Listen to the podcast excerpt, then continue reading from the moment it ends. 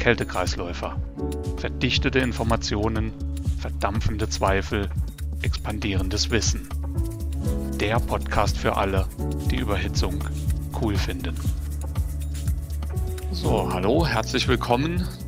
Herzlich willkommen, Norbert, zu diesem Gespräch zu Retrofit, also Übergang zu neuen Kältemitteln und dann Retrofit. Norbert, ich freue mich, dich heute wieder hier begrüßen zu dürfen.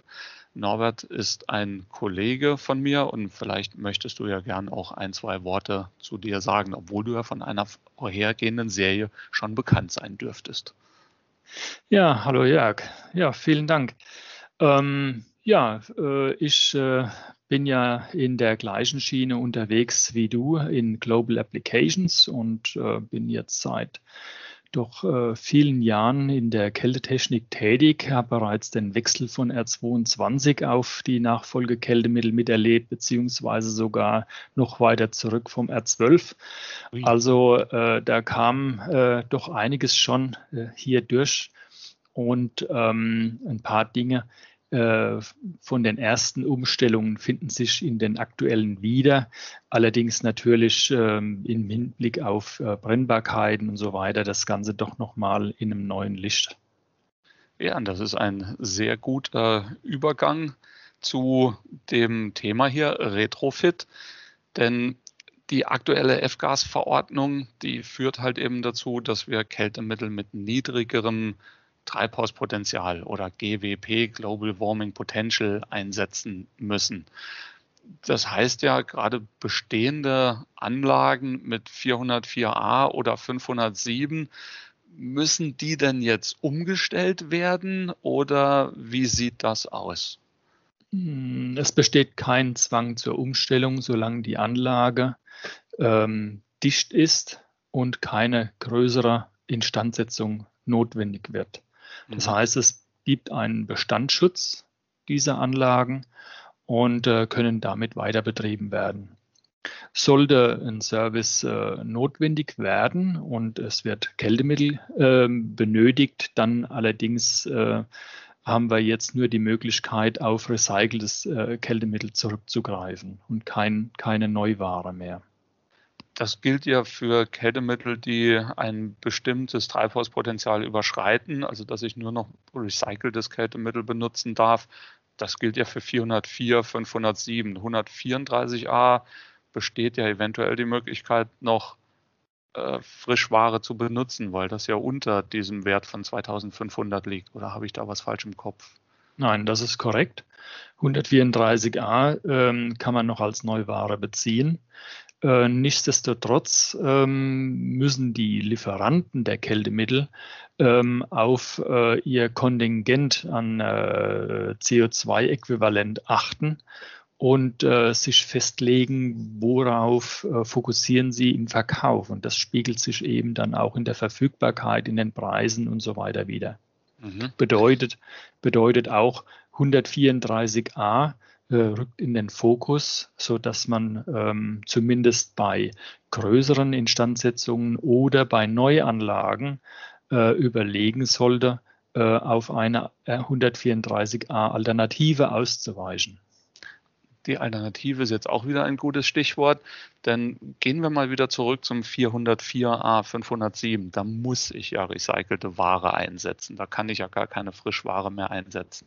Was mache ich denn, wenn ich jetzt kein recyceltes Kältemittel zur Verfügung habe? Den äh, bisherigen Umstellungen äh, von äh, beispielsweise R zweiundzwanzig auf ein Nachfolgekältemittel äh, gibt es auch hier äh, Retrofit-Typen, Kältemitteltypen, die man äh, in das System einfüllen kann. Ähm, natürlich äh, muss man zunächst mal prüfen, ob die äh, Drucklagen äh, hier okay sind, ob das funktionieren kann. In Bezug auf äh, vier null vier a hat sich hier allerdings schon Licht am Ende des Tunnels gezeigt. Schon seit längerem wird hier R vier vier acht a, vier vier neun a ähm, als äh, Alternative eingesetzt, ähm, aber auch R vier fünf zwei a. Kann hier verwendet werden. Diese Kältemittel, die du jetzt gerade genannt hast, also R vier vier acht a, vier vier neun a, R vier fünf zwei a, das sind ebenfalls nicht brennbare, also die fallen in die Klasse A eins.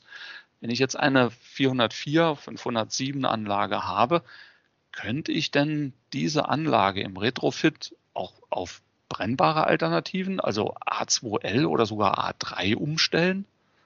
Nein, nein. Also warum davon sollte ich das nicht machen?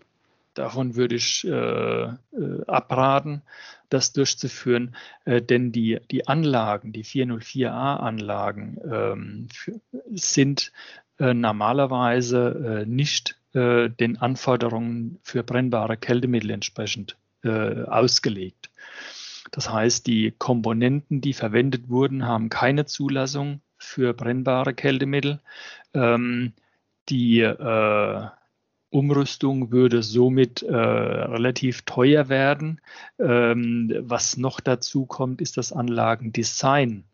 Ja, also kann das, äh, ich muss bei, bei bestimmten Bedingungen und an Anlagenausführungen auch äh, Risikobewertungen durchführen, also was passiert im, im Fehlerfalle.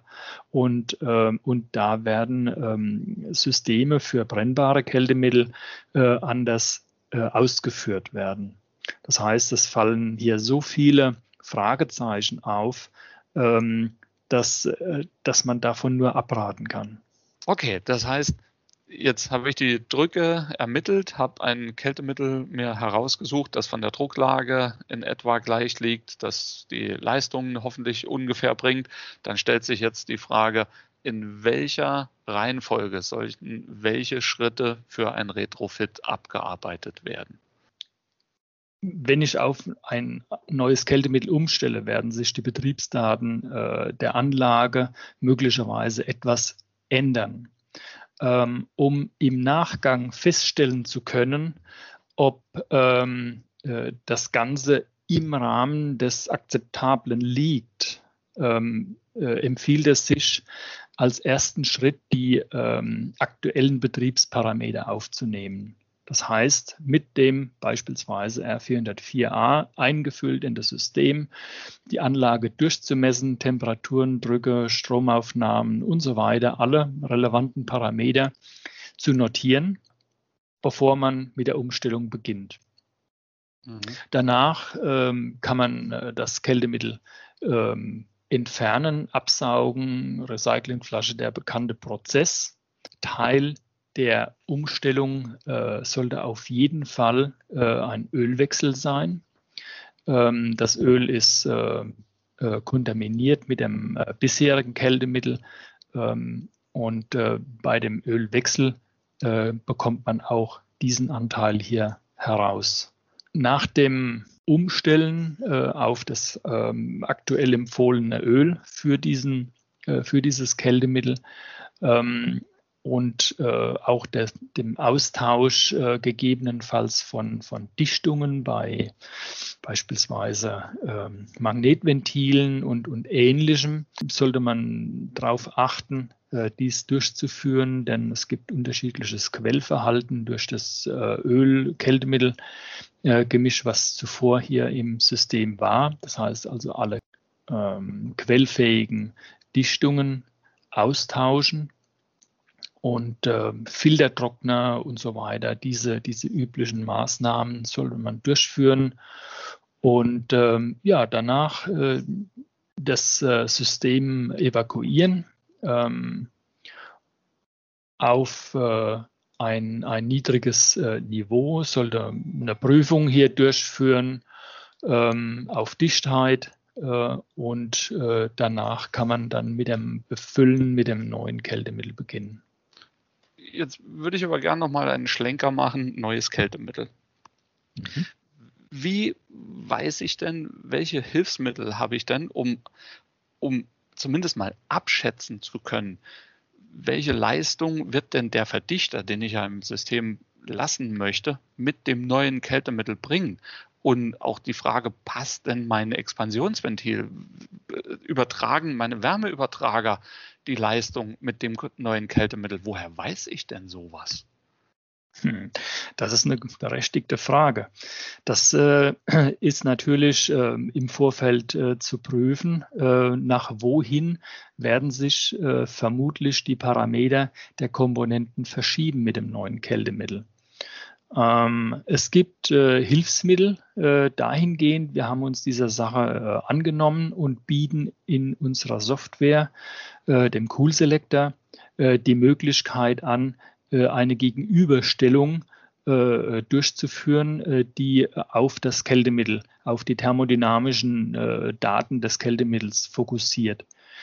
Ähm, es gibt einen Teil, äh, der nennt sich Retrofit-Tool.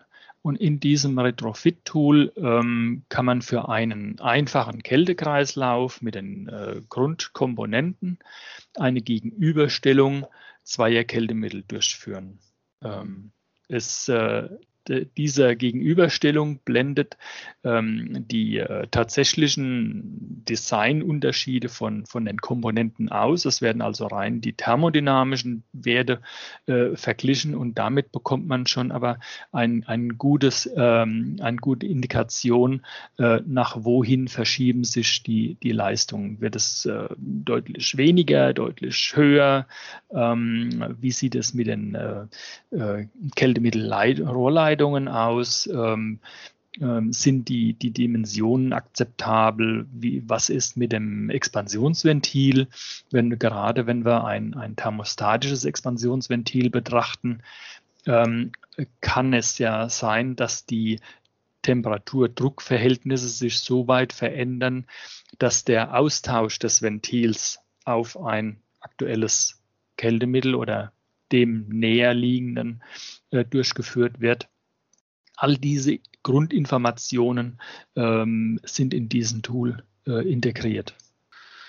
Das hört sich nach einem sehr hilfreichen Hilfsmittel an für Retrofits. Norbert, herzlichen Dank für das Gespräch. Da kommen wir auch schon zum Ende. Als kleine Zusammenfassung, ja, vier null vier a, fünf null sieben im Retrofit nur noch mit oder im Service nur noch mit recyceltem Kältemittel.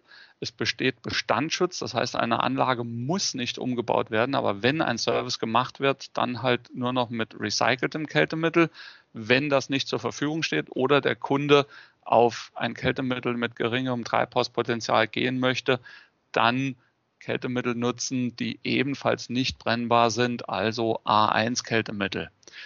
A zwei L, A drei nur für Neuanlagen, wird im Retrofit nicht empfohlen. Und wie gerade gehört, CoolSelector ist ein sehr hilfreiches Werkzeug, um eine Idee zu erhalten, wie wird die Anlage denn nach der Umstellung laufen. Damit nochmal vielen Dank an alle Zuhörer. Danke an dich, Norbert, für das Gespräch. Und bis zum nächsten Mal. Immer unterkühlt entspannen. Tschüss.